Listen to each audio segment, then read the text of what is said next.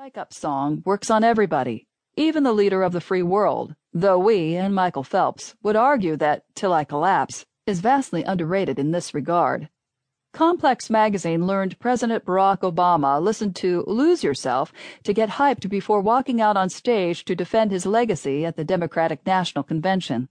About 20 seconds into this backstage video, you can spot POTUS's head and shoulders pulsing to these lines.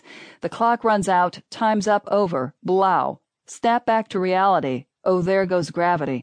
And can you blame him? The song just works, even 14 years after its release.